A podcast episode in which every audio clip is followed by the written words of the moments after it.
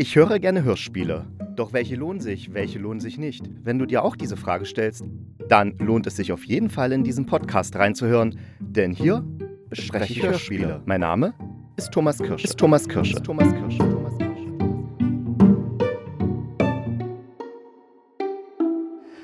Ja, und wie versprochen gibt's diesmal den Hörspielkritiker mit zwei Bekannten von mir, André und Richard. Wir kennen uns von D F News. D F steht für Digitalfernsehen und da haben wir eine Zeit lang zusammen tolle Neuigkeiten über Z D F, Sky und et cetera verfasst und jetzt mache ich das nicht mehr, aber die beiden machen das immer noch und sind auch für Netzwelt, macht ihr auch noch.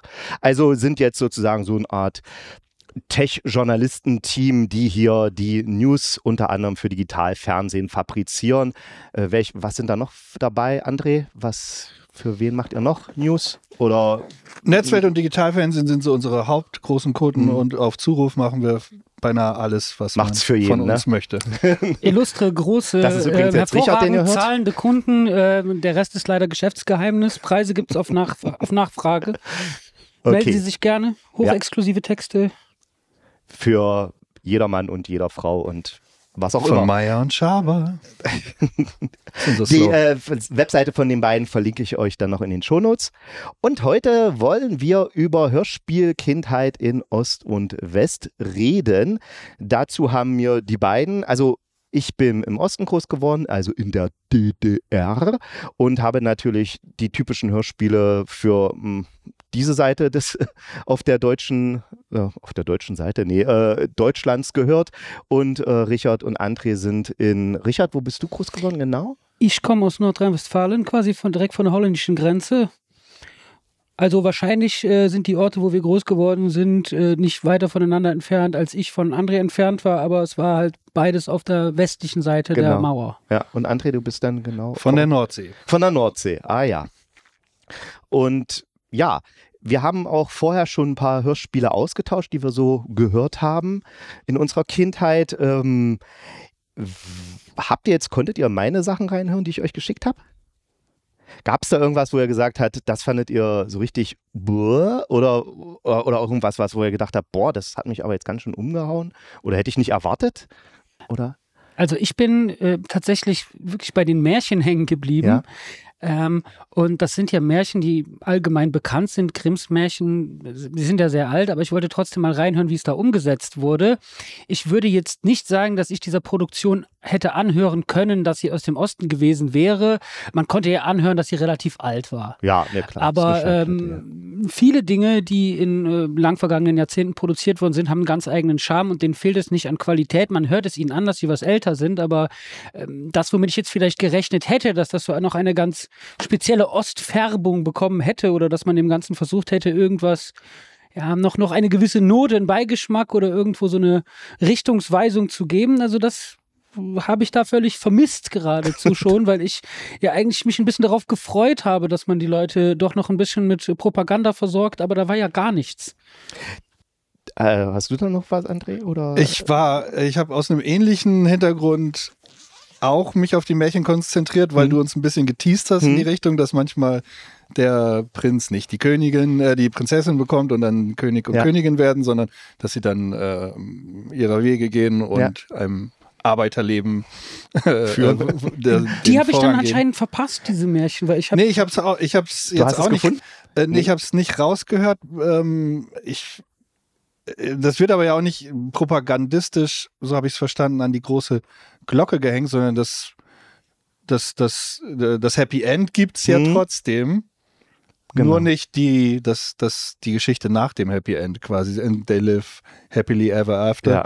Sondern dann, so habe ich das verstanden. Das habe ich jetzt auch nicht gefunden. Ich habe auch bei den nicht so richtig, also es gibt tatsächlich, ich habe euch das Märchen mitgeschickt und zwar das Blaue Licht. Ach. Und das ist äh, in, äh, in der Original, also wenn man das Grimmsche Märchen liest, dann kriegt am Ende der Soldat halt die Prinzessin und die heiraten oder was auch immer sie machen. Äh, das ist auch in Verfilmung und so, aber in der D D R-Version ist es tatsächlich, dass äh, der Soldat mit dieser Prinzessin nichts t- zu tun haben will und äh, die M P R, die, das blaue Licht der D D R war sozusagen mit dem Ende, dass äh, der Soldat an seiner Wege zieht und einfach in Frieden sein Leben geht. Das war jetzt das letzte Hörspiel, was ich angefangen habe zu hören, wo ich jetzt nicht mit durchgekommen bin. Aber ich hatte, ich hatte so eine leichte, Entschuldigung, eine leichte Ahnung, dass das das sein könnte, aber ich bin nicht bis zum Ende gekommen. Schade. Und ich fand ja, also, äh, André und Richard haben mir welche geschickt. André hatte mir zum Beispiel Der Sommer der Außerirdischen. Äh, hast du das wirklich als Kind gehört oder denn schon eher als Jugendlicher? Nee, das ist ähm, als Erwachsener erst Ach eine so. Wiederentdeckung. Das, das fällt in meine Kindheit, weil die Veröffentlichung war neunzehnhunderteinundneunzig. Ähm, aber ähm, weder konnten wir W D R, die das Hörspiel produziert haben, empfangen bei uns im Norden, hm. ähm, noch war man als ja, damals sieben, acht Jahre altes Kind äh, aktiv auf der Suche nach äh, diesen Inhalten. Ähm, da war im C D-Regal dann D J Bobo wichtiger als die Hörspielsektion. Mhm. Hörspiele waren eher aus dem Familienfundus und meistens auch ein bisschen älter als äh, die hochaktuellen Sachen. Du hast mit acht, neun schon eher D J Bobo als Hörspiele gehört? Ja. Okay, das du gebe auch? Ich offen und ehrlich zu. Ja, damit wird man doch in der Grundschule relativ schnell infiziert, so mit aktueller Popkultur. Auch wenn ich nicht Bravo lesen durfte, äh, haben schon diese Sampler da die Runde gemacht. Hm. Und die äh, Eurodance-Musik, in dem Fall, ich bin noch ein paar Jahre jünger als André, das ja. heißt, ich habe meine bewussten Kindheitsjahre auch vollständig in den neunzigern verbracht. Ja. Hab dementsprechend auch keine Erinnerung an die D D R mehr zum Beispiel, ja. wenn es um unser Thema geht. Aber ja, äh, meine Hörspiele ähm, waren tatsächlich auch alles Erbstücke von älteren Cousins und Cousinen mhm. und stammen dementsprechend aber schon eher aus den, aus den achtzigern, sind aber irgendwie ohne jeglichen nennenswerten Zeitbezug. Da ähm, habe ich dann auch aber irgendwann mit aufgehört. Also auch die T K K G-Kassetten, nach dem dreitausendsten Mal hatten die sich dann auch irgendwann tot gehört und irgendwann kam dann ja doch die Musik. Ja, wann, also wenn du jetzt schon sagst mit acht, neun Popmusik, war das auch schon bei dir mit acht, neun? Ähm, vielleicht sogar noch ein kleines bisschen früher oh, als krass. Das, weil A, äh, man ältere Kinder in der Schule hatte, die einen damit konfrontiert haben und B, ich eine Babysitterin hatte, die äh, mir Kassetten bespielt hat mhm. und einen Onkel hatte, der mir Kassetten bespielt hat. Das war dann so von Pet Shop Boys bis zu Die Ärzte. Ja.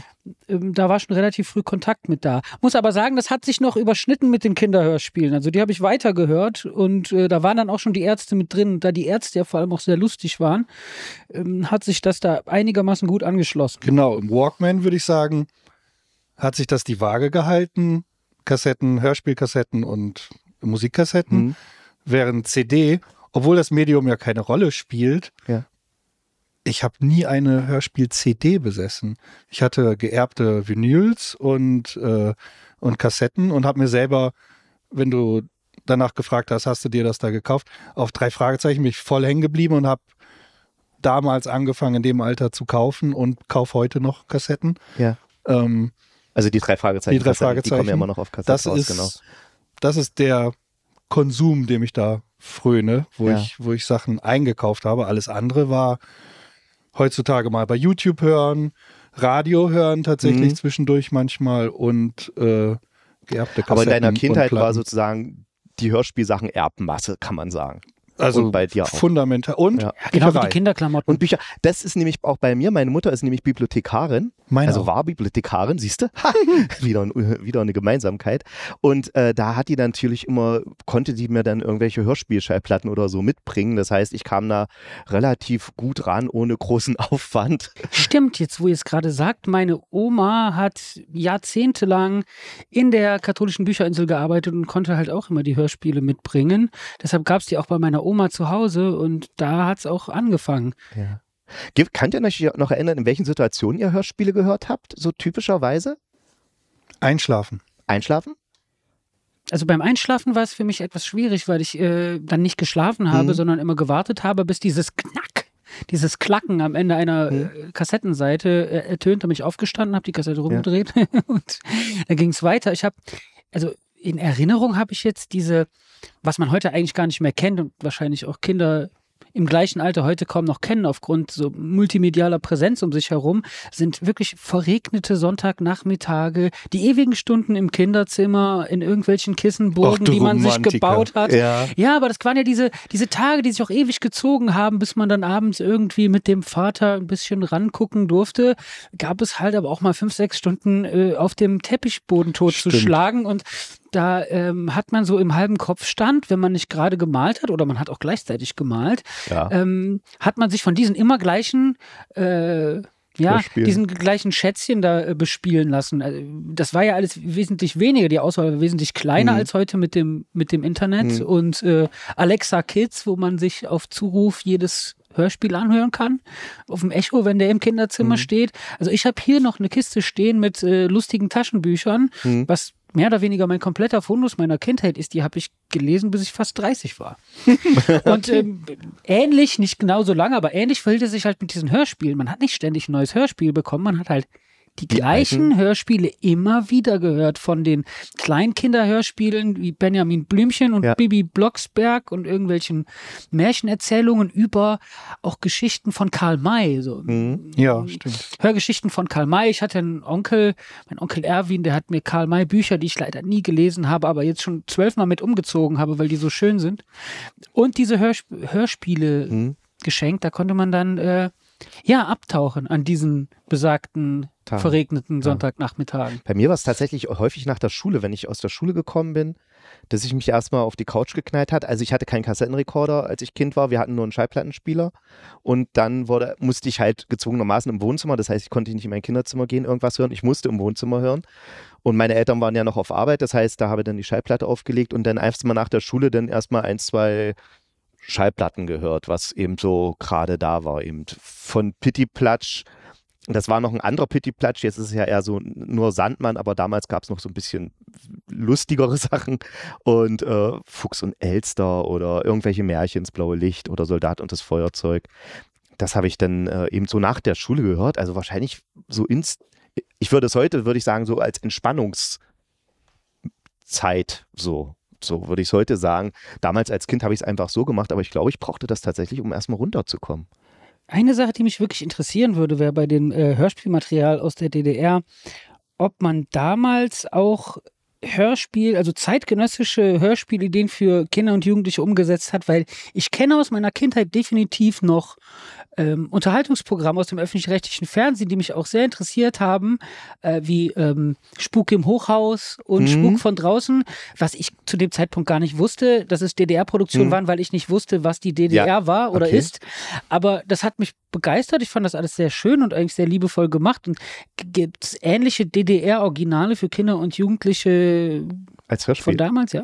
Also als Hörspiel, ich habe jetzt mal richtig rumgesucht, also tatsächlich findet man vorwiegend nur Märchen, also wenn es um Kindersachen geht, aber so sowas wie T K K G oder Drei Fragezeichen oder sowas, ich, ich habe nichts gefunden, was dem entsprechen würde. Also so sagen wir mal zeitgenössisch, genössische, zeitgenössische Jugend- oder Kinderserien, so wie es sie im, im Westdeutschland gab, schien es in der D D R tatsächlich nicht gegeben zu haben. Es gab so Hörspielserien für Erwachsene, eine ganz berühmte ist bei Neumanns Dreimal Klingeln, die war so beliebt, dass sie danach noch eine Fernsehserie draus gemacht haben, aber für Kinder oder gerade für Jugendliche, da schienen die Hörspielgrenze dann plötzlich zu sein, da gab es dann einfach nichts. Da hat man dann halt seine Märchen gehört oder dann gab es noch so Komikerplatten. Kennt ihr noch so Komikeraufnahmen, sowas? Weiß nicht, ja, so total. Irgendwie, äh, ja.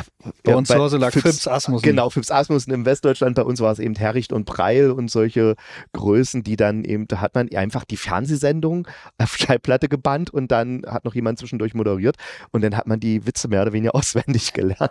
Also wir hatten sowas nicht, aber wir hatten natürlich die ein oder andere äh, Kölsche Mundartplatte auch so im Karnevalskontext mhm. und das Ganze kommt, glaube ich, äh, so ähm, ja, so, so, so Spaßvertonungen von irgendwelchen Comedians relativ nah, weil äh, viele Lieder da äh, ja richtig jack sind, also äh, Blödeleien eigentlich ja. im, im weiteren Sinne.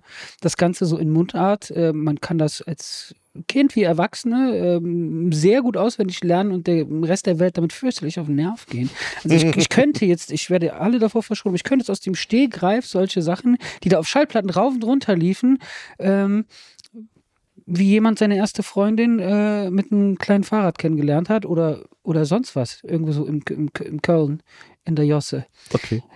Aber jetzt irgendwelche, irgendwelche Witzeerzähler auf, nee. Also Geschichten im Sinne von äh, Singer-Songwriter à la Hannes Wader äh, hatten wir da. Ach, sowas, okay. Ja, ein, ein ziemliches berühmtes D D R-Ding war ja der Traumzauberbaum. Das waren eben Reinhard Lokomi und, ach, jetzt habe ich den Namen von der Frau vergessen. Ah, peinlich. Auf jeden Fall, die beiden äh, haben, die waren auch verheiratet, die haben zusammen äh, dann so Lieder für Kinder und zwischendurch war immer noch so ein bisschen Hörspielgeschichte und dann ging das so weiter. Also in Richtung so Tabaluga ist ja auch so ähnlich, ne? Das ist ja auch so Hörspiel und Geschichte vor, verknüpft, also Lieder verknüpft. Wie so eine Art, ähm, so, so Musical-Theater so ein bisschen, da gibt es ja auch immer das, die Abwechslung aus Dialog und Singen. Genau, bloß halt eben zum Hören, ja, kann man sagen. Ja. Aber jetzt Tabaluga mal hat ja auch so an, obwohl ich weiß nicht, ob es erst eine Tour war, die die gemacht haben oder erst auf Schallplatte rauskam. Ja. Aber die Schallplatte mhm. haben wir auch zu Hause rumstehen. Siehst und ich habe sie als Hörspiel konsumiert. Ja, genau. Hast du, also du hast mir, also ich fange mal mit André an, weil A ist vor R wie Richard. Das du ist hast, akzeptabel. Mir, hast mir ein paar Hörspiele geschickt. Also hast, sind das jetzt nur alles sozusagen, die du jetzt aktuell gefunden hast oder waren da auch welche dabei, die du wirklich als Kind oder Jugendlicher gehört hast? Also Stahlelefant, Menschen am Meer war das, Sommer der Außerirdischen. Muss ich gerade nochmal rekapitulieren. Zwei, drei. Der Stahlelefant.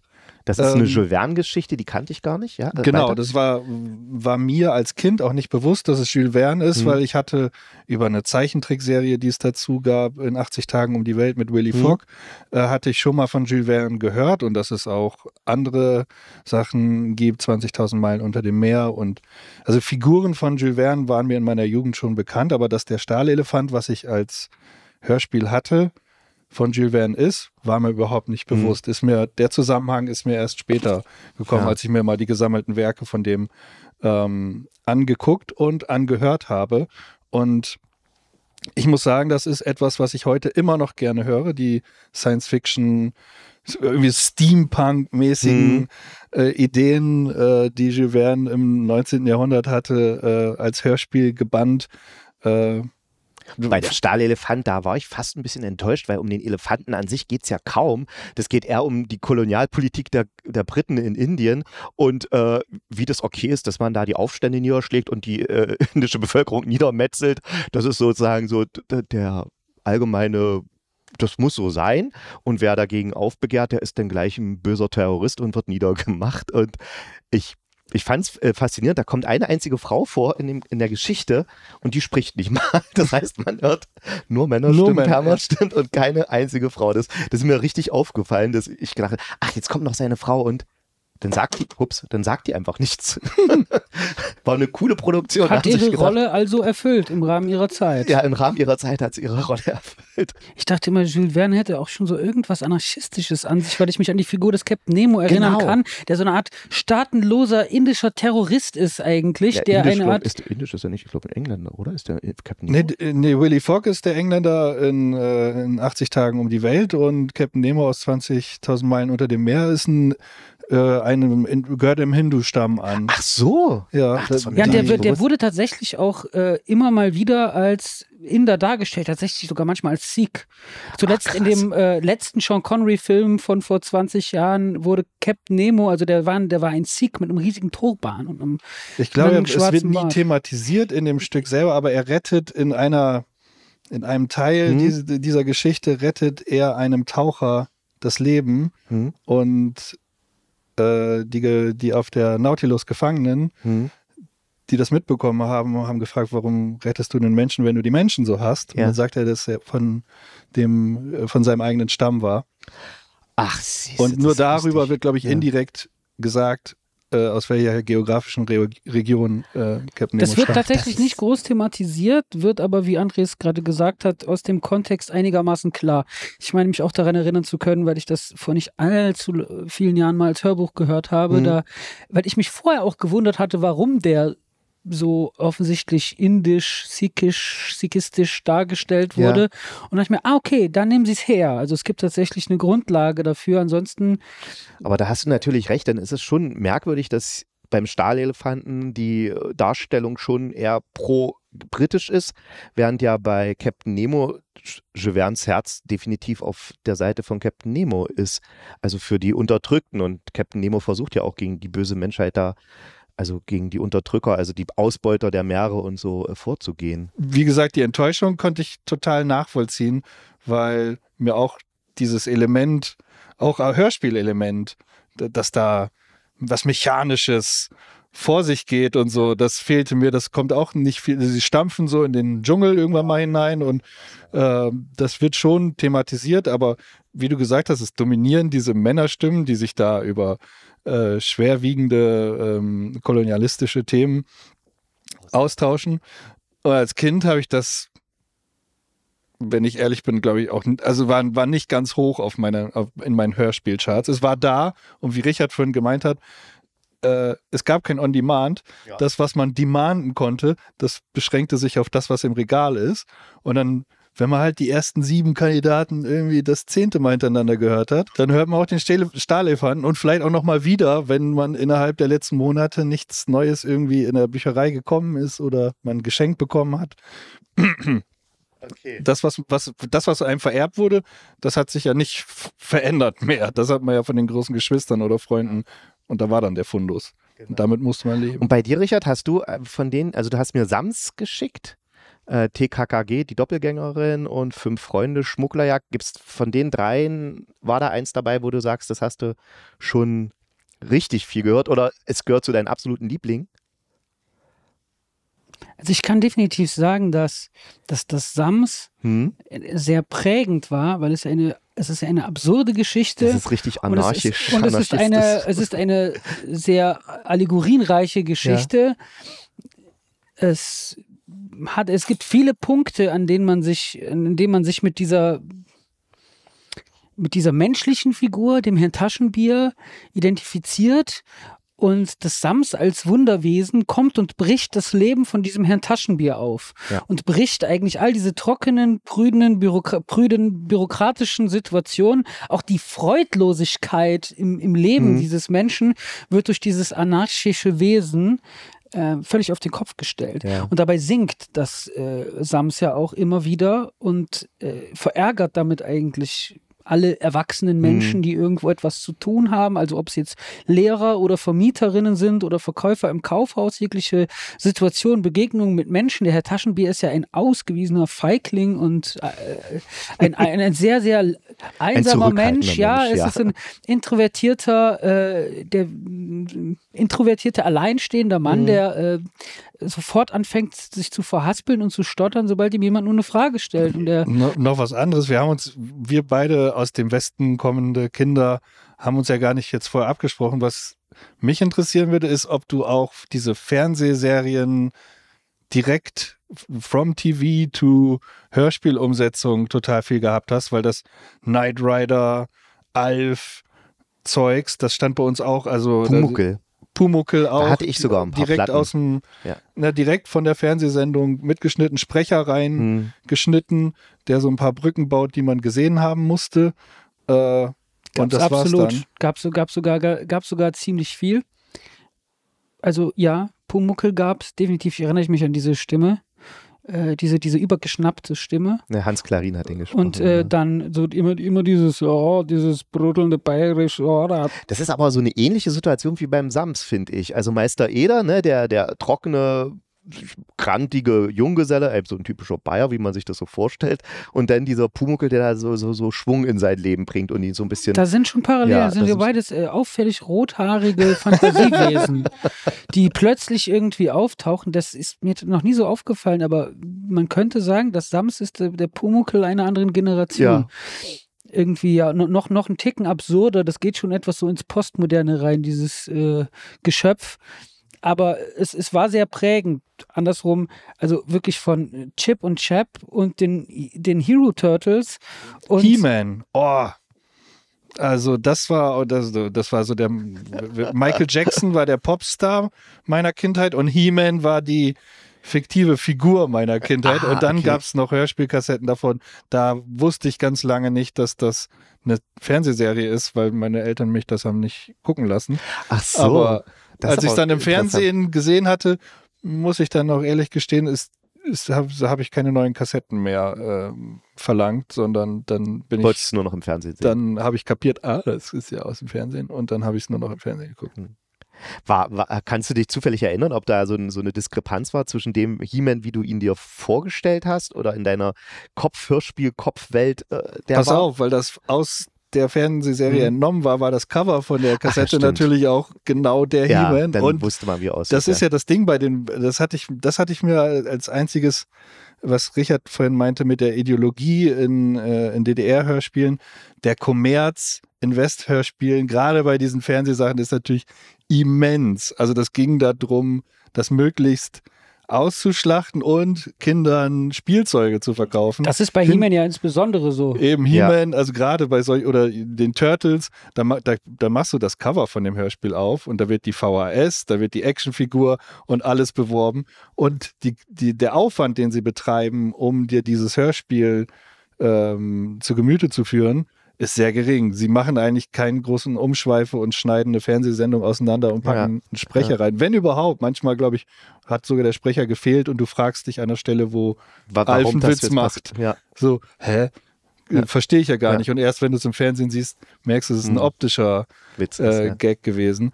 Ähm, also da ja, steht natürlich irgendwie eine andere Ideologie im Vordergrund bei ganz vielen Sachen, ja. ähm, die Die, die, die Hörfunk-Hörspiele kann man relativ frei davon sprechen. Mhm. Das, was aber verscherbelt wurde, also da, da ging es um die Mark. Da ging es um die Mark. Und um da wurde D-Mark. halt auch darauf, glaube ich, konzipiert. Mhm. So, ne? Also bei den, mir fällt bei meiner Lieblingsserie, die ich dir nicht geschickt habe, aber die omnipräsent über allem ist, die Drei Fragezeichen, hat man auch gemerkt bei der Serien, äh, ja, Folgenauswahl. Es gab, glaube ich, zwei pro Jahr oder zu Hochzeiten mal ein paar mehr.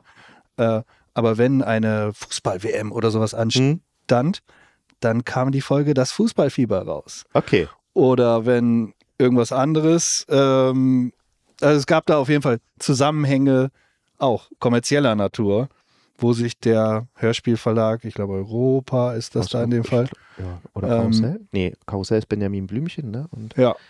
Nee, Karussell ist nicht. Das ist Europa, Sony, B M G ist, ist so die, hm. ist der, ist der okay. hierarchische Aufbau des, des Labels, aber ja, ähm, dementsprechend ist selbst das so auch so kommerzialisiert. So Merchandise-Zeug, gibt es sowas überhaupt bei Drei Fragezeichen? Nö, die nee, haben relativ spät angefangen, das zu, äh, zu verfilmen auch. Mhm. Ne? Es, das liegt, glaube ich, daran, dass die rechtliche Gemengelage da schon immer ein riesiges Thema war, weil das auf einer ge- amerikanischen, kurzlebigen Geschichte basierte, mhm. The Three Investigators heißt das. Und da gibt es nur so elf Folgen. Mhm. Ähm, von dem ur- ursprünglichen Autor, mhm. und, und in Deutschland wurde sich, wurden sich diese Folgen genommen, aber wurde halt jetzt mittlerweile durch zweihundert Folgen lang weitererzählt. Ja, zweihundertzwanzig, glaube ich, habe gestern bei genau. Spotify mal gedacht, okay, was hörst du? Weil ich habe noch nie, muss ich zu, zu meiner Schande gestehen, noch nie Drei Fragezeichen gehört. Gestern war es das erste Mal, und ja, also ich, die Charaktere sind ja sehr charmant, sind ja inzwischen alles bekannte Synchronsprecher, die es äh, sprechen. Ja, der Rorik, ja. Und da äh, bist du dann natürlich ziemlich schnell drin, weil du kommst einem, wenn man die Stimmen schon kennt, ist man sowieso gleich irgendwie ist verbunden. Ist mir tatsächlich finde. nie gelungen, weil ich deren Stimme immer, also sie mit, miteinander sprechen, ja, Meister, ja. Also es ist, war, ich empfand es von vornherein als unglaublich unruhig, die, die Art und Weise, wie da miteinander gesprochen wurde. Ich, ich habe es nicht geschafft, in ein Drei-Fragezeichen-Hörspiel reinzukommen. Hm. Und ich war eigentlich süchtig nach solchen Kassetten. Ich hatte das die T K K G-Kassetten, die waren alle viel, viel dümmer. Und, ähm, nee, die, die nee, ich so habe mal verglichen. Also, also ich habe jetzt nur eine Drei-Fragezeichen und eine T K K G äh, von einer, von einer äh, wie sagt man, Da war ich, erzählerischen Qualität. Es war die, die Dramatik ist bei beiden genauso gut oder schlecht wie also das war die Geschichte ist ich, eigentlich. Ich, ich gebe euch beiden einen Tipp. Es gibt eine Phase bei den Drei Fragezeichen zwischen, glaube ich, Folge Ende vierzig bis neunzig. Ja. Da war ein sehr gutes Autorenteam da. Einer oder zwei von denen sind auch heutzutage wieder tätig. Ah, okay. Aber das meine ich auch mit kommerziellen oder mhm. finanziellen Gründen. Da werden Leute engagiert, die was schreiben. Und, und dann vielleicht weggelassen, weil sie zu viel Geld gefordert mhm. haben. und bleiben halt nicht bei der Sache. Und so kommen dann solche Phasen zustande. Die Stimmen zum Beispiel, als die, die Sprecher sehr klein waren, waren noch sehr aufgeregt. In diesem Zeitfenster, Folge vierzig bis neunzig oder sowas, sind sie schon keine Teenager mehr, sondern junge erwachsene Menschen. Die Stimmen sind Ach, die, die wachsen dann wirklich mit. Das ist interessant, bei T K K G sie bleibt der immer dreizehn. Sich die ganze, sie, die, sie spielen weiterhin natürlich zwölf-, dreizehnjährige oder sechzehnjährige. Bei, nee, bei, bei, die fahren Auto, also genau, das ist mir sech, aufgefallen, genau, dass sie Auto fahren. Also da müssen sie mindestens sechzehn sein, wenn es in den U S A Aber also da, da bleiben sie, verharren sie, also die machen von der ersten Folge einen, einen Altersprozess nur bis äh, von, von dreizehn bis sechzehn, also mhm. bis zum Führerschein mhm. und dann eingefroren und die, die vierzig, fünfzig, sechzigjährigen sprechen es heute noch. Genau. Und sie pitchen natürlich ihre Stimme hoch, aber du bist nicht imstande dazu, das in Kindesform Also ich hätte einfach ein paar Ältere noch hören müssen und ich habe die neunundneunzig oder sowas gehört. Ich dachte, ich mache genau die mit. Das, das, das ist ein ganz großer Alter. Fehler, weil äh. es, also es gibt diesen Cut, also das, was ich gerade meinte, die, die Folgen sind gut, der Cut nach Folge neunzig, einundneunzig, zweiundneunzig, ich werde es dir im Nachhinein nochmal genau benennen, das ist ein brutaler Qualitätsabfall. Okay, dann muss da ich nochmal genau ins Klo gegriffen. Ah, ich, da, während die T K K G-Folge, die du mir geschickt hast, hier diese Doppelgängerin, die äh, war, äh, also von einer, also es war erstmal... Ja, natürlich sind die Kinder von, also von Leuten, die im Gefängnis sind, dann sind auch die Kinder Verbrecher. Ist ja klar, das muss so sein. Das war schon mal sehr, wo ich dachte, okay, es war alles, alles vorhersehbar. Aber mir hat das die Musik super gefallen. Das die haben wir schon vorher. Geil. Die ist von Carsten Bohn, ja. Das ist richtig und das spannend. Das Tempo, das Erzähltempo, das war, das ging, also man hatte gar keine Zeit zum Atmen. Das ging bum, bum, bum, andauernd ist irgendwas, dann sind sie dahin und dann sind sie dahin und dann sind sie dahin und dann haben sie das gemacht und das. Also so bei drei Fragezeichen, die ich gehört habe, die eine da, die haben relativ viel Dialog gehabt. Und relativ, während hier bei T K K G, da ging es in einem T K K G die ist ganze zackiger Zack auf jeden Fall. Durch. Ja. Also das war, da war ich doch schon äh, ganz, ganz gut. Ich war da auch immer stark unterhalten, ähm, auch von diesen Klischeefiguren der Verbrecher, äh, ihren oft äh, slawischen Hintergründen. Äh, je nachdem, äh, was die so für einen Lebensstil hatten, war ja schon klar, dass die kriminell sind. Ähm, darüber haben sich dann da die Jugendlichen, die da im, im Zentrum die, dieser Handlung stehen, ja auch immer ganz klar ausgelassen. Genau, also es wird die auch haben mal gesagt, ordentlich. Dass, ja, seine Eltern sind ja, der war, dessen Vater war im Gefängnis, da, da kein, der ja, muss die dessen, Strickleiter dessen, dessen Eltern sind nicht mehr verheiratet. Das, äh, Ach, das ist auch so, muss, so nach dem Motto, ja. ja. Ja. Ungefähr. Und darüber hinaus löst ja auch der dreizehn-, vierzehnjährige Anführer dieser Gruppe jedes Problem mit Gewalt und ist dazu auch noch in der Lage. Der also, hat zwei Leute, aus dem, die aus dem Gefängnis kommen, hat er äh, nicht flachgelegt, haha, sondern hat er vermöbelt, damit er Ja, aber keine intelligenten Trickbetrügereien oder irgendwas in der Art. Das, was ich spannend fand, ist, dass ähm, die ja die Schuhe von den Entführern der Strickleiter in diesem mhm. Fall mit Superkleber am Boden festkleben wollten, was natürlich ja. nicht so gut funktioniert hat. Nee. Ähm, aber allein schon der Versuch, der Versuch mal irgendwie eine etwas kopflastigere Lösung herbeizuführen, muss natürlich in die Hose gehen. Da muss sich dieser dreizehnjährige Internatsschüler wieder äh, kantigen Berufsverbrechern in den Weg stellen und sie mit einem Judo-Wurf aus dem Bild schleudern. Und man hört dann auch immer... Äh, Ah, das, der, der Sound, der wird immer relativ hektisch hm. ja, und intensiv. Und so, oh, oh, nein, du hast mir den Arm ausgekunkelt. Oh, ja, und da, wo das, ist, da, wo das herkommt, gibt's noch, gibt's noch mehr Freundchen. Das ist fast wie in so äh, uralten Kung-Fu-Filmen. Also ja. wenn es um die Dresche geht, dann wird's auch richtig... Das ist ein Bud Spencer-Film. Ja, dann wird's... Das ist das alles andere als Maulfaul. Also das der, ist der, der hyperintelligente Justus Jonas, der hat ja manchmal Fälle schon eine halbe Stunde bevor die Folge zu Ende ist gelöst und immer politisch, nicht immer, das will ich jetzt gar nicht für die einvernehmen, aber äh, bei drei Fragezeichen wurde schon immer Wert auf äh, Political Correctness gelegt und äh, da wurden die Fälle halt mit der Intelligenz des Masterminds Justus Jonas irgendwie gelöst. Ähm, das lag aber, glaube ich, auch daran, dass die in direkter Konkurrenz zueinander im mhm. Westen liefen. Das da musste sie sich dann voneinander Gegenpole abheben. Irgendwie aufbauen. Ähm, und ich weiß in meiner Kindheit, T K K G mega populär. Also das war on top mhm. und drei Fragezeichen war die Nummer zwei. Während Ach. als sich das dann äh, in fortgeschritten hat. T K K G gibt's, hat irgendwann zweitausendelf habe ich gelesen, ist, wurde es eingestellt. Ja, aber es wurde schon früher schnell, also wurde früher weniger, also mhm. der, der absteigende Ast ist quasi mhm. bei denen irgendwann eingesetzt, während erst dann Drei Fragezeichen, äh, ich glaube, ich kann es jetzt nicht belegen, finanziell oder, oder verkaufszahlenmäßig, aber erst dann äh, gewonnen hatte quasi diese, diesen Konkurrenzkampf und auch heute dann noch von den Leuten zehrt, die es damals also an, an Kernzielgruppe äh, äh, begeistert hat. Ja. Während dieses kindliche, auf die Schnauze, ganz schnell mhm. und zackig, das halt auch in der Form nicht so nachhaltig war, als dass man dann mit achtzehn oder neunzehn oder manche Leute halt jetzt mit vierzig oder so äh, sich ein T K K G-Hörspiel immer noch mal Das geben. Ist so ein bisschen wie Enterprise und Bonanza, glaube ich. Die liefen auch, glaube ich, zur selben. Ja, ja finde ich gut, die ja, Analogie. Ne? Und, und Enterprise ist heute immer noch,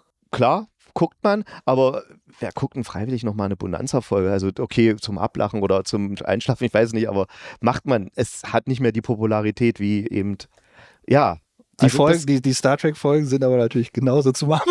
Ja, es, aber, aber das hat trotzdem noch dieses stehen da schon oft sehr, sehr, sehr, sehr, sehr ernste äh, philosophische Gedankenspiele Deswegen, mit genau. drin. Ja. Und ähm, manchmal sind die Geh Kostüme peinlich, manchmal sind die äh, Frauendarstellungen unzeitgemäß. Das sind halt so viele, aus, in der Retrospektive kann man da sehr viele Kritikpunkte festmachen, aber wenn man es aus der ähm, Perspektive des Zeitgeists damals heraus betrachtet, äh, ist da vieles revolutionär und vor allem auch gerade für Fernseh Produktion ja sehr, sehr hintergründig. Also schon die erste Enterprise-Folge, wo plötzlich die Menschen im Käfig landen, da gibt es noch keinen Captain Kirk, und äh, von hyperintelligenten Aliens da gefangen gehalten werden und man macht Experimente mit Menschen. Und da geht es nur um die Frage, was ist ein Mensch eigentlich? Das sind natürlich Dinge, die kannst du dir als Kind schon angucken und dann siehst du halt diese riesigen Alien-Kopf-Prothesen und bist hm. etwas unterhalten und als Erwachsener ähm, kannst du denken. Kannst du aber wieder völlig aufschließen hm. an die Frage. Ich weiß auch nicht, ob ich mir viele Unterhaltungsformate von früher noch angucken würde, die so flach sind wie T K K G. Also nur, nur wegen der Musik. Mhm. Also, ja, also da muss man wirklich sagen, super. Die Musik, die fetzt wirklich ein. Ist der, der bei Carsten Bohn übrigens bei beiden der gleiche äh, der, Musiker, der bei ganz vielen Sachen dahinter steht. Ah ja, siehst du. Und bei Fünf Freunden, das ist auf Schmugglerjagd, ähm, da, das habe ich mir auch angehört, das hattest auch du empfohlen. Ja, weil Richard. Das super altmodisch ist von der Sprache her, da fand ich das ganz lustig. Ja. Und, und was fand ich geil? Und Carsten Bohn singt dort sogar die Titelmelodie. Ach, das, ah ja. Sind die Fünf okay. Freunde. Yeah. Ja, ja. ja, dieses, dieses etwas, na, dieses nasale, äh, ja, so diese Udo Lindenberg-Persiflage irgendwie. Da finde ich auf jeden Fall cool, wie da der, der Vater von dem, also die fahren ja da zu einem Kind hin und der Vater von dem Kind, wie der mit den Kindern umgeht, so, so typisch achtziger-mäßig so, ja, Kinder können da sein, aber man soll sie nicht hören und nicht sehen. So, Kinder sind eigentlich nur so das Stören so neben, beim Rauchen im Auto. Genau, das habe ich auch deshalb ausgewählt, ähm, weil ähm, wir schon etwas in die Vergangenheit schauen wollten und ähm, was werden dafür, äh, was werden dafür Verhältnisse oder für Werte gelebt oder dargestellt, und dieser, ähm, dieser Intellektuelle, der da die Kinder bei sich zu Hause aufnimmt, weil bei deren, deren Haus ist ein Baum draufgefallen genau. und sie äh, müssen sich dann äh, woanders aufhalten für eine Weile, an diesem ganz mysteriösen Ort, aber dieser Vater ist einfach ein unglaubliches Arschloch ja. und ähm, ist also furchtbar kalt und äh, ist da auch irgendwie eine Art, äh, wie könnte man das sagen, also wie eine Art Patrizier, der hat ja auch Diener da im Haus. Ja, ein Diener, genau. Ja, genau, ja. Die, dieser Diener ist natürlich irgendein Galgenvogel und irgendwie ganz, ganz... Tau, tut, als ob er taubstumm wäre, aber ist es nicht. Ja, also es gibt da schon ganz, ganz viele gruselige Momente, die, also die ich, das fand ich als Kind halt sehr spannend. Aber ich habe es ausgewählt, weil aus heutiger Perspektive ist es wirklich, also... unfreiwillig komisch, wie, wie, wie unglaublich schroff die Sprache da ist. Also wie, wie auch Eltern mit ihren, ich meine, sein Sohn, also es sind ja nicht nur die Kinder, also es ist ja sein eigener Sohn mit unter den Kindern, wie er einfach mit den Kindern umgeht. Das und das dürft ihr nicht machen. Und wenn ich mich an meine ganz frühe Kindheit erinnere, dann kenne ich das auch noch, dass so mit Kindern geredet wurde. Da haben dich wildfremde Leute auf der Straße zusammengefaltet, weil du eben... Äh, auf den Rasen da gelaufen bist, und dann hat gleich irgendwo eine Oma rausgeschrien und, und es war wirklich völlig normal. Und mache ich heute noch. Also ich hatte zum Glück sehr liebevolle Eltern, aber so im Umkreis hat man das schon mitbekommen. Dass nee, nur mit fremden Kindern. Bei, bei, genau, bei manchen schon Gustus ist, bei manchen Eltern, dass die Kinder einfach, die sollten in ihrem Zimmer bleiben und nur wenn sie dort irgendwie nichts angestellt haben, waren es gute Kinder, ansonsten haben sie Geme- äh, Mecker bekommen. Meine Mutter hat mir von Kindern erzählt, die äh, mussten für ihre Eltern Kuchen holen gehen und den, dann den Kuchen servieren und dann neben dem Tisch stehen, während die Eltern saßen und Kuchen gegessen haben, mussten dabei zuschauen und haben nichts abgekriegt. Nein, echt? Das wäre Stoff für, für ein Hörspiel. Das wäre echt ein Stoff für ein Hörspiel. Das wäre eine Idee für Louis ja. van Gaal.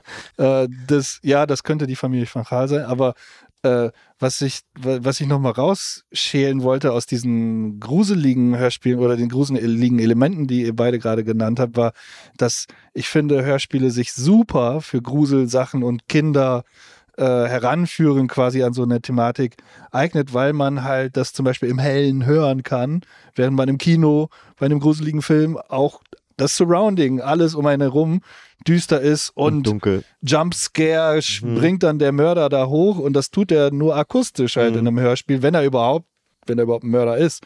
Aber ähm, ganz großer Charme, auch wie Richard gerade ausgeführt hat, dieses, dieses Gruselige und das aber in, in deinem Safe Space im Kinderzimmer oder im Wohnzimmer, so bei hellem, äh, die Eltern sind nicht da oder Schwester ist irgendwo, man hat mal kurz seine Ruhe. Hat das Kopfhörer jetzt, vielleicht auch ja, oder das sowas. Ist total interessant, was du jetzt sagst, weil das fällt mir gerade auf. Also ich kann mich an kein direkt gruseliges D D R-Hörspiel, ich glaube, das war tatsächlich nicht mal ein Genre. Ich glaube, es gibt nicht mal Das wäre jetzt meine Frage. D D R-Gruselfilme gibt es, glaube ich, auch. Hattet ihr nicht Vertonung von Peter und der Wolf oder sowas? Das ist doch schon sehr gruselig. Ja, Peter und der Wolf. Da habe ich mich ja. immer ziemlich äh, eingenässt. So, so, der so Wolf dieser kommt. Kindergrusel, okay, ja. Aber der Soldat und das Feuerzeug fand ich auch gruselig. Das war, das war dieses Musical, ne? Das, was ich geschickt mhm. hatte. Ja, das fand ich auch das fand ich, ich fand das genial. Ich fand einfach diese Musik ja, die geil. So. Atmosphärischer Grusel äh, ist tatsächlich aber es gab so eine nichts, Sache. Was direkt auf Grusel hinausgelaufen ist. Die Märchen, die sind ja teilweise einfach nur ja. furchtbar grausam, ohne dabei gruselig zu sein. Mhm. Also die, die Hardfacts, die da gedroppt werden in so einem Märchen und dann musste sie in glühenden Schuhen tanzen, bis sie tot war und dergleichen. Ähm, Das sind ja, das ist ja nicht jugendfrei eigentlich, könnte man da sagen, das ist ja Folterporno. Ja, aber das kann da gesagt werden in solchen alten Märchen, aber der, der Grusel durch, durch Musik, durch bestimmte Erzählerstimmen, ja, wie das aufgezogen wird, atmosphärisch, dieses wohlige Gruseln, so wie du das gesagt hast, du, du hast Lust auf den, Gru- Lust auf den Grusel. Die knatschende Tür, oh, man hört sie so richtig, also in der, in der Gänsehaut spüre ich die, aber ich fühle mich dabei total sicher, sicher weil und, du im Zimmer bist. Und während ich als Kind mir zum Beispiel nie äh, Gruselfilme überhaupt angucken konnte, weil, weil mir, selbst wenn ich das durfte, mich das äh, emotional zu, zu sehr berührt hat. Da, da musste ich erstmal ein gewisses Alter erreichen, wo das dann irgendwie so Usus war, sich lustig drüber zu machen. so. Ja, ja, wo man dann so cool sein genau, wollte. Genau. Und dann hat man so getan, als ob man es nicht gruselig genau. findet. Ja. Sc- ja, Scream oh, fand ich auch ganz schön gruselig. Ich kann mich erinnern, ich habe mal als Kind, da waren meine Eltern dann irgendwie aus, irgendwie bei einer Party und dann habe ich als Kind eben so einen Gruselfilm geguckt und dann war das nachher so schlimm, dann habe ich meinen Walkman geholt und habe mir ganz lustige Musik drauf gemacht und dann konnte ich sozusagen, den, weil ich unbedingt wissen wollte, wie der Film ausgeht, habe ich eben die lustige Musik gehört und dazu dann die gruseligen Bilder und dann, dann ging es. Dann konnte ich das auch gucken. Das war aber sehr mutig von dir. Also ich habe mich bei der ersten Halloween-Videonacht von meiner Mutter abholen lassen. Ähm, ja. Tatsächlich waren die Eltern meines Freundes nicht äh, im Haus, bei dem ich da geschlafen habe und ich musste ihn da leider alleine zurücklassen. ja, das ist... Hat deine Mama den nicht mit zu sich, zu euch genommen? Ähm... Okay, nee, tschüss, aber der hat ne? mir auch ein paar Jahre später ein paar Zähne ausgehauen. Insofern würde ich sagen, dass es absolut nicht die Zigaretten auf. Für das Vorgreifen des Karma war. Diese Freundschaft ist nicht gut geendet. Ach so. Hm. Ach, dann war es nicht der Kevin. Nein, nicht der Kevin. Kevin ist wunderbar. Okay. Er ist wirklich wunderbar. Kevin ist wunderbar? Ja, ich kenne ihn. Ach so, du Super kennst ihn. Typ. Ach so, okay. Könnte auch eine, könnte auch eine Kassettenserie sein. Kevin der Kevin ist, ist wunderbar, ja. Und ja, hattet ihr jetzt noch, ist euch irgendwie bei den D D R, außer dass ihr enttäuscht wart, dass da jetzt keine Propaganda so weit drin ist, noch irgendwas, so, wo er sagt, das fandet ihr richtig? Ich finde die, also natürlich sind auch im Westen qualitative Sprecher engagiert worden, aber zum Beispiel auch solche Oliver Rohrbegs oder so Kinder, hm. die noch gar nichts, also die, ich weiß nicht gar nicht, wie die gecastet wurden, aber die auch äh, das erstmal lernen mussten oder äh, T K K G hm. oder so, wo man auch zwischendurch hört, dass sie es lernen mussten. Hm. Wo mir aber äh, auch bei Kindersprechrollen, aber vor allen Dingen halt so generell aufgefallen ist, was für eine hohe sprecherische Qualität ähm, bei den D D R-Hörspielen an den Tag gelegt ja. wurde. Ja, ja, das Theatral, halt also das hört man einfach, dass das theatralische Sprecher sind und dass die mit ihrer Stimme nicht nur so ein, so ein Hörspielmedium, sei es Platte oder Kassette oder sowas, füllen können. Die hätten, man hat das Gefühl, die können Seele äh, mit ihrer äh, mit ihrer Stimme da sagst du was äh, sehr erreichen. Kluges. Da sagst du was sehr Kluges. Das nennt sich, das gibt sogar, also im, im Westdeutschland gab es dafür einen Begriff für die D D R-Hörspiele, warum die so klingen. Das nannte sich Nalepa-Sound. Das wurde in einer Nalepa-Allee ähm, war das D D R-Rundfunk-Aufnahmestudio und das war nicht unweit dann von den ganzen Theatern in Berlin und tatsächlich war das so, dass die Leute, also die Schauspieler, kamen dann direkt von der Bühne, eben die haben ihre, ihre Mutter Courage aufgeführt, dann sind sie in die Nalepa-Allee gefahren, haben äh, dann das Hörspiel aufgenommen und dann waren die natürlich noch voll in diesem Theatermodus drin und das hört man einfach diesen Hörspielen an. Das heißt, ganz viele Hörspiele haben einfach, ist es wirklich so, dass die einfach direkt abends dann nach, nach der Vorstellung dieses Hörspiel aufgenommen haben. Und dadurch kommt dieser, ja, man nennt es tatsächlich in der, in der Branche Nalepa-Sound. Das Sehr ist schon spannend. Was Interessantes. Und es mussten ja und es mussten ja keine kommerziell erfolgreichen Produktionen sein. Das heißt, die konnten eben auch äh, richtige Schauspieler dafür nehmen und mussten jetzt nicht darauf achten, dass die möglichst billig sind und möglichst schnell spielen, weil kostet ja alles Geld, weil das war das ist D D R. Ja, da kann dann, da kann dann halt auch die Nebenrolle hochkarätig besetzt genau. sein, wo, wo man bei äh, vielen West-Hörspielen entweder, was, was wir vorhin meinten, waren die aus dem Fernsehen direkt übernommen oder ähm, also da wurde dann nicht nochmal neu irgendwas äh, eingesprochen, wurden Fernsehsynchronisationen genommen. Fernsehspur einfach, ja. Ähm, Und äh, äh, dass es aber ganz oft einen Kern von hochqualitativen Sprechern gibt, oder, oder oh, den habe ich schon mal irgendwo mhm. gehört oder sowas, das, das, den Moment, den hat man ganz oft. Aber das sind so zwei, drei. Und wenn dann der, der Whoever um die Ecke kommt, mhm. der aber irgendwie wichtig ist, ähm, um die Geschichte weiterzuerzählen, das oft total dilettantisch ja. klingt. Obwohl die Figur und der Moment in der Geschichte wichtig ist. Obwohl, und, aber obwohl es, es nur ein kleiner Auftritt ist. Ein guter Sprecher wäre. Und das, ja. genau, obwohl ja. es wichtig gewesen wäre. Und das ist mir bei D D R-Sachen das aufgefallen, dass es in, im Detail da dann eine hochqualitative Lösung meistens ja. für gegeben hat. Ja, bei den äh, West-Hörspielen, wenn man es so nennen darf, fällt tatsächlich auf, dass hin und wieder so Sprecher dabei sind, immer die Mutter von irgendwem oder so, die kurz reinkommt. Das hat so richtige Bettwurst-Qualität. So, so vom Level. Ja, falls man sich an diesen Impro-Film von Rosa von Braunheim erinnert, wo so zwei Leute, die absolut keine Schauspieler sind Aha. und einer von denen hat noch so einen ganz starken Mannheimer Akzent. Okay. Ja, äh, die spielen da wirklich einen ganzen Film ja. miteinander, so als Liebespaar. Sie ist viel älter als er und es ist bis heute ein Kultfilm, weil die beide einfach nicht spielen können und nicht sprechen können. Und ist es beabsichtigt, so wie bei den Helge Schneider-Filmen oder ist das... das ist Ist quasi, das ist quasi Helge Schneider in echt. Ja. Also es ist der Helge Schneider in, man, man lässt Menschen mit einer sie völlig überfordernden Situation kollidieren und das macht sie zu Helge Schneider-Stücken. Ja, das, das ist völlig absurd. Aber wenn dann Leute auf eine relativ unangemessene Art und Weise sprechen, das nur relativ kurz ist, wie wenn die Mutter irgendwelcher Jugenddetektive hm. ihnen ein paar Gläser Orangensaft hm. reinbringt, ja, da hat, ja, dann, hat man die, dann hat man diese Momente, wo so halt die, die Bettwurst durchklingt. Ja, aber da ist ja Kunst, ne? Und, ähm, und, und im Hörspiel, bei, bei den, die, in Anführungsstrichen, West-Hörspielen hat man oft das Gefühl, dass das aus Kostengründen... Ja, das ist ganz, oder, be, ganz bestimmt. Dieses, ja, da haben sie dann einfach gesagt, die, die Sekretärin, komm mal rein und mach mal kurz, weil wir haben jetzt niemanden für die Rolle wahrscheinlich. Oder, und auf der, oder, oder total, auf der Kantin. Oder, und auf der anderen ja. Seite äh, sind ja doch viele der Sachen dann immer professioneller gefühlt mhm. werdende Unterhaltungsformate mit wahnsinnig vielen Folgen und mit wahnsinnig viel Schreiben.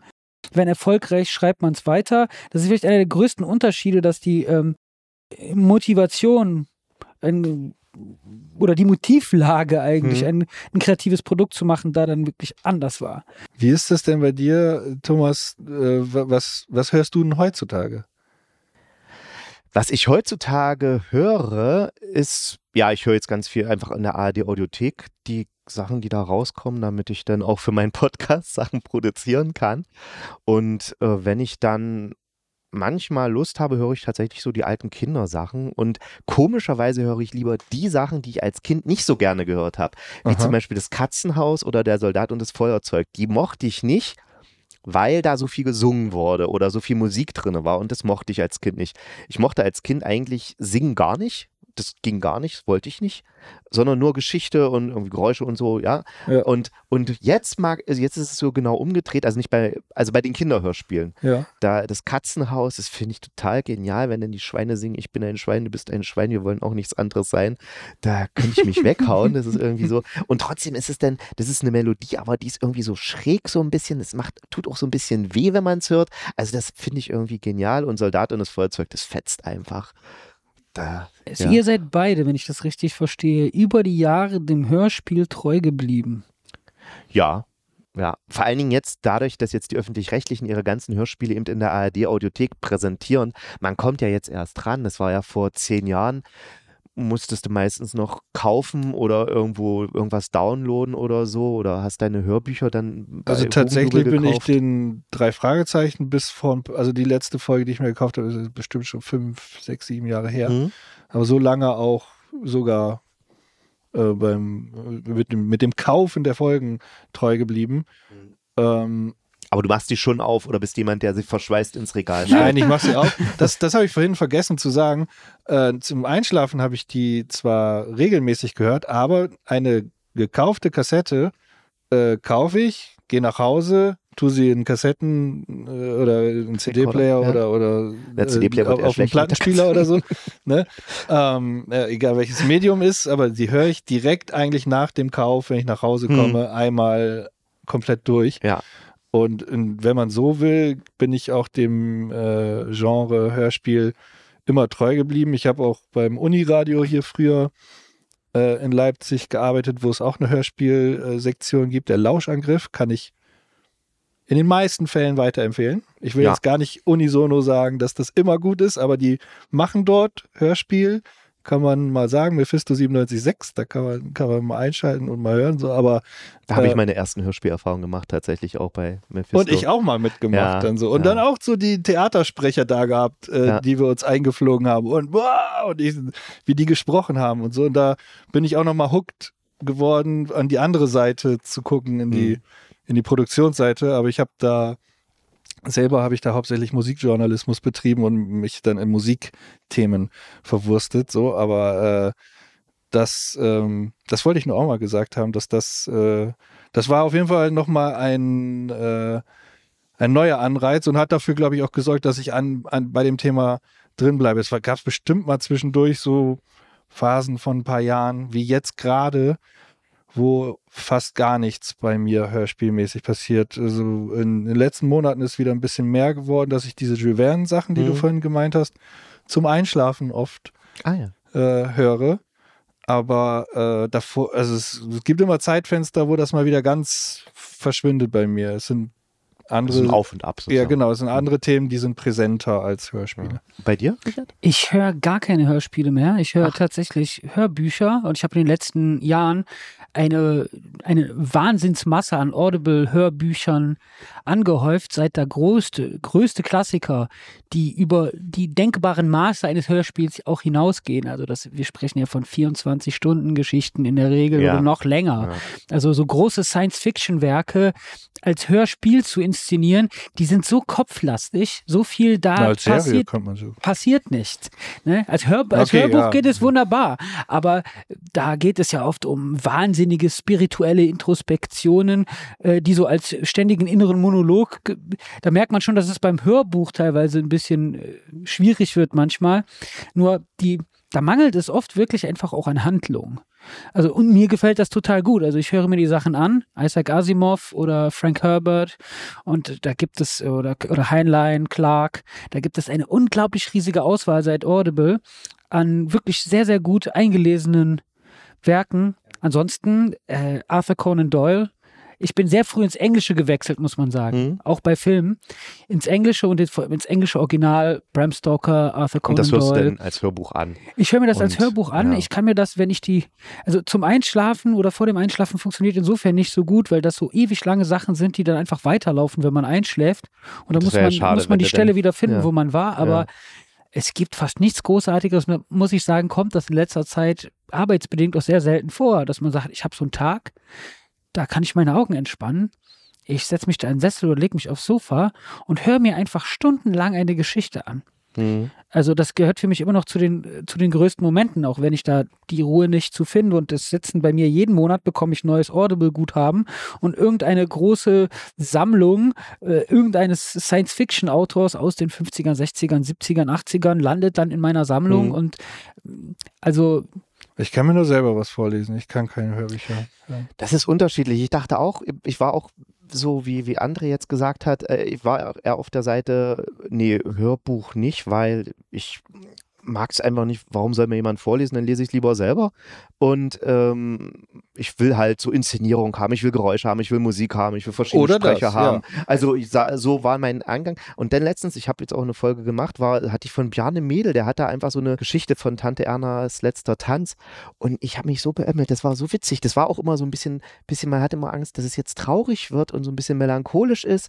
Und dann war es wieder witzig und es war so eine schöne Mischung. Und wahrscheinlich einfach, weil ich auch den Bjarne Mädel mag, hat sich das dann so, äh, so eingeschlichen, dass ich tatsächlich dieses, es waren bloß, ich glaube, es waren eine Zwei-Stunden-Lesung, also es war jetzt auch nicht so wahnsinnig lang, aber dass ich diese Geschichte tatsächlich als Hörbuch genossen habe und das richtig geil fand, obwohl ich eigentlich davor hätte gesagt, habe gesagt, nee, Hörbuch mache ich nicht. Also kommt wahrscheinlich immer drauf an, wie es dann genau gemacht ist. Und wahrscheinlich äh, hast du zufällig der... Ähm, Die drei Sonnen gehört, diese Hörspielreihe? Ja. Die ist, also, dann gibt's ja noch... Hörspiel oder Hörbuch? Nee, tatsächlich habe ich die Hörbuchreihe. Hm, Ach, Verzeih. Das gibt's auch als Hörspiel. Hör- und das ist vom W D R, also wenn du mal irgendwo rankommst, das ist so der Hammer, das ist so genial gemacht. Der, der Anfang ist so schlimm, dir läuft's eiskalt den Rücken runter. Da wär, wird, also das spielt dann während der chinesischen Kulturrevolution. Kulturrevolution. Ja, das wäre grausam. Und das ist so grausam und das, und das dann als Hörspiel zu hören, du, du hast sofort diese Bilder im Kopf, wie die den Physiker mit Eisenstangen schlagen, nur weil der eine Physik äh, sagt, aber das ist die Physik, ich kann da jetzt nicht sagen, das stimmt nicht. Und die sagen, doch, du musst, äh, also, also er müsste sozusagen ein Naturgesetz verleugnen, damit sie ihn nicht schlagen. Und das ist so grausam und, und man ist gleich so drinne und dann nachher diese, diese komplexe Geschichte und das haben die wirklich als Hörspiel geschafft und die haben alle drei Teile von dieser äh, Trisolaris-Saga haben die als Hörspiel. Hast du die alle W D R. Drei angehört? Alle drei, ja. Denn äh, ich, ohne zu viel sagen zu wollen, wird das Ganze äh, immer größer ja. vom Level her und immer wahnsinniger ja.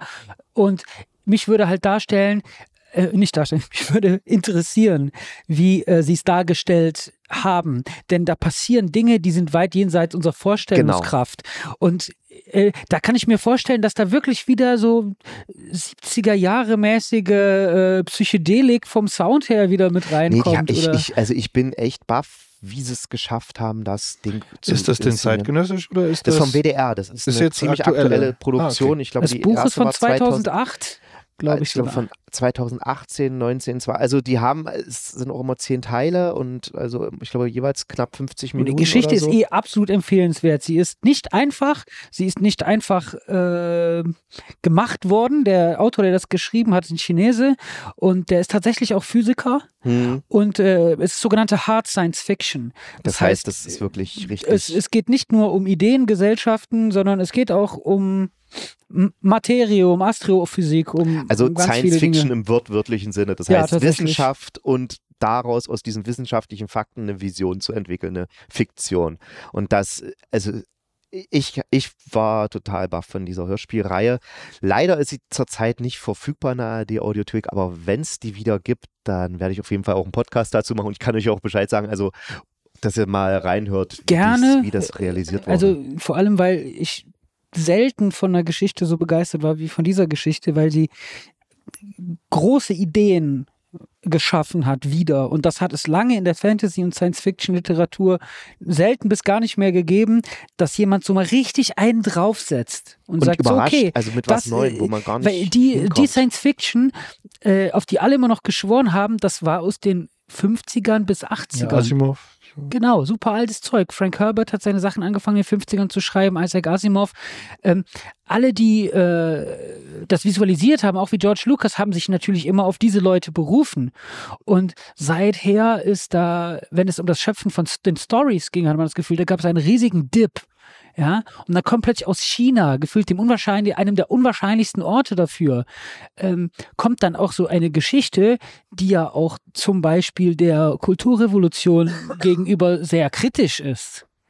Das hätte man nicht erwartet, dass aus China so ein Buch kommt. Ja, müssen wir erstmal rausbekommen. Und äh, ja. Okay, jetzt sind wir aber ganz schön abgedriftet, ne? Hast recht. Ich das wollte stimmt, nur noch aber, sagen, aber du hast uns auf den Pfad gebracht. Ja, das war mein, mein, mein Fehler. Ich wollte nur sagen, Nein. zum Sams, das hat mir auch gut gefallen und vor allen Dingen hat mir toll gefallen, dass der Peter Schiff es liest und auch den Herrn Taschenbier spricht und der Peter Schiff hat die letzten fünf, sechs Ludifiné-Filme synchronisiert, da war er, der, also war er, also hat den Ludifiné synchronisiert und ich liebe Ludifiné und dann sozusagen Ludifiné nochmal als äh, Sprecher in einer ganz anderen Sache zu hören, das ist so ein schöner Kuddelmuddel im Kopf und macht dann nochmal richtig Spaß, das, äh, ja und auch dieser, dieses anarchistische, dieses äh, Sams, das hat, ist, ist schon eine witzige Unterhaltung und ich bin auch, du hattest mir, glaube ich, Benjamin Blümchen auch noch geschickt, da habe ich Ich habe mal in die allererste Folge reingehört. Wisst ihr, um was es da geht? Bei Benjamin Blümchen in der allerersten Folge wird er Wetterhahn, weil der Wetterhahn endlich mal frei haben will. Urlaub und der fährt vierzehn Tage in Urlaub. Und wer ist der Beste, der das machen könnte? Benjamin Blümchen macht natürlich den Wetterhahn. Und dann bauen sie extra noch so eine Plattform auf der Kirchturmspitze, dass eben der dicke Elefant da auch drauf passt. Äh, Sehr viel feiner Witz, Wortwitz auch dabei und so. Das, da konnte ich mich, weil man denkt ja immer, Benjamin Blümchen, das ist so für die Fünfjährigen oder noch jünger. Ja, das ist auch sehr viel, äh, sehr viel missverständliches Zwiegespräch Gen- zwischen dem Elefanten und dem Jungen. Oh, komm, Otto. Ja, in meinen Rüssel. Ganz eng. Oh, das ist schön. Okay, darauf wollte ich jetzt nicht hinaus. Ich wollte eher auf so die Wortwitze hinaus. Ich glaube aber, dass es auch das, das Hörspiel vor den Videos oder Fernsehsachen. Ja, oder ja, da war das, das war schon lange äh, davor. War, das glaube ich aus den achtzigern hat das glaube ich angefangen. Ja, es, es gab dann auch schnell Videos. Ich weiß aus meiner Kindheit, dass beides gab. Ich habe dir das nur geschickt, weil's, weil das Hörspiel ähm, das erste war, woran ich mich erinnere. Das erste Hörspiel. Ich weiß ja. nicht, ob ich es dir dazu geschrieben habe, aber äh, das war der Hintergrund, warum ich es dazu genommen habe. Nicht jetzt aus irgendeinem Favorite-Ding. Das war was Geerbtes. Konnte ich mich gar nicht vorwehren, landete im Kassettenrekorder äh, bei uns im Kinderzimmer. Meine Schwester ist älter, ich konnte es mir sowieso über Jahre nicht aussuchen, was da lief. ähm, und dann kam da Benjamin Blümchen oder, äh, wie heißt nochmal die kleine Hexe? Bibi. Bibi, Bibi Blocksberg. Bibi Blocksberg, Entschuldigung.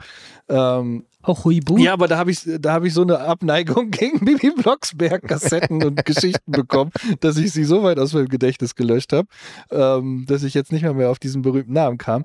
Aber äh, Benjamin Blümchen, ganz frühe äh, Hörspiel, äh, hat mich quasi ans Hörspiel rangebracht. Ja. Und hat funktioniert. Wenn ich mir das, was ich dir geschickt habe, oder wenn ich mir Sachen nochmal jetzt anhöre, mhm. funktioniert für mich jetzt inhaltlich nicht mehr so sehr als Hörspiel, aber ich finde die Das, das, das, das, das Benjamin Blümchen-Ding funktioniert als Hörspiel. Das kommt bei mir sofort an. Der Sprecher, ähm, ist das ist so, das sind so ganz tiefe Kindheitserinnerungen, die man, hatten wir vor, bevor wir das Gespräch hier angefangen haben, manche Sachen kriegt man nicht raus oder nur ganz schwer mhm. und muss sich Mühe geben. Ja. Bei Benjamin Blümchen würde ich mir gar keine Mühe geben, das bleibt bei mir, das, das, das, halt, das ist so tief mhm. drin, das darf da bleiben. Ich habe gerade geguckt, seit siebenundsiebzig gibt es Benjamin Blümchen. Ja. Also das ist schon wirklich eine ganz, die hatten ja auch früher noch eine ganz andere Titelmelodie, das war so ein Mann, der auf der schönen grünen Wiese sitzt. Liegt ein großer ein, Elefant, nee, dicker, die Beine in den Himmel, irgendein Berg neben ihm, da steht ein Das fand ich so genial und leider ist es jetzt dieses blöde Benjamin Blümchen Lied, aber also dieses neue jetzt, aber dieses alte fand ich irgendwie so, hatte sowas Ja, mit dem, mit dem alten ja, bin ich aber noch total identifiziert, mit hm. diesem alten Gitarrensong. Kennt ihr auch diese Folge, wo er Briefträger wird? Das ja, ist so genial, ich, ich, weil der, die, äh, der Arzt bekommt ganz viele Briefe und die alte Frau bekommt gar keine Briefe und ist deswegen immer traurig. Also sagt sich Benjamin, dann gebe ich ein paar Arztbriefe der, der alten Frau und die guckt dann, ach, ich habe einen Brief bekommen. Ja, gucken Sie mal, was steht denn da drin? Ach, ich soll einen neuen Blutdruckmesser kaufen, aber ich habe doch schon ein Messer. Na, dann schreiben wir jetzt zurück, dass sie schon ein Messer haben, aber sich bedanken für das Angebot. Und noch, lauter so eine Sachen und es ist so witzig und dann am Ende kommt eben, wird er natürlich entlassen, weil man darf ja keine fremden Briefe ähm, jemand anders geben, aber Postkarten. Die alten Leute, die eben keine Briefe bekommen haben, haben äh, hat er denn dazu gebracht, dass die sich untereinander Briefe schreiben. Also es ist auch noch so eine schöne Botschaft, ne? Und Einsamkeit in Alter wird auch schon thematisiert. Das meine also, ich, das funktioniert funktioniert Wahnsinn, immer noch. Ne? Also das, wie, wie gesagt, nicht jede Folge würde ich mir wahrscheinlich, würde ich meine Freizeit wahrscheinlich jetzt nicht für opfern. Ich hm. werde aber sehr wahrscheinlich die Freizeit meiner Tochter dafür opfern. Die ist jetzt übrigens zwei, aber ja. dann kann sie ja bald damit, damit genau. Benjamin Blümchen und Co. anfangen. Schön. Bevor sie an die Teletubbies gerät. Ja, ja, die werden auch neu aufgelegt die, ja. jetzt. Na, das, das müsstet ihr vielleicht besser wissen hier bei D F ja. News, da wird, war das bestimmt eine Meldung. War's. Okay. Ah, oh. Da haben wir jetzt schon ein bisschen länger gemacht, als wir eigentlich wollten. Wolltet ihr noch was loswerden oder machen wir einfach Schluss? Richard, Richard guckt weise ich, in die Gegend, ich nicht. Streichelt seinen Bart und denkt nach. Also ich muss sagen, dass dieses Gespräch mich dazu bewegt hat, dass ich zumindest ein, für eine Sache wieder äh, zum Hörspiel, zum Hörspielhörer werden werde. Denn äh, diese Hörspielvertonung von den drei Sonnen äh, muss ich mir dann wirklich mal geben. Also die hast du sehr gut verkauft hier. Danke, danke. Im Moment musst du sie dir wahrscheinlich kaufen. Wahrscheinlich musst du sie dir im Moment kaufen, ja. ja aber es kann sein, dass bei vielleicht Audible vielleicht... bei Audible, ja. Also es ist eine W D R-Produktion, musst du mal gucken. Okay. Dann danke ich euch fürs Gespräch. Danke dir. Ich wünsche uns einen schönen Abend, Allmann. Und ja. Äh, ja, wir hören uns dann wieder zur nächsten Folge. Die läuft dann am Samstag. Bis dahin, tschüss. Tschüss. Ciao.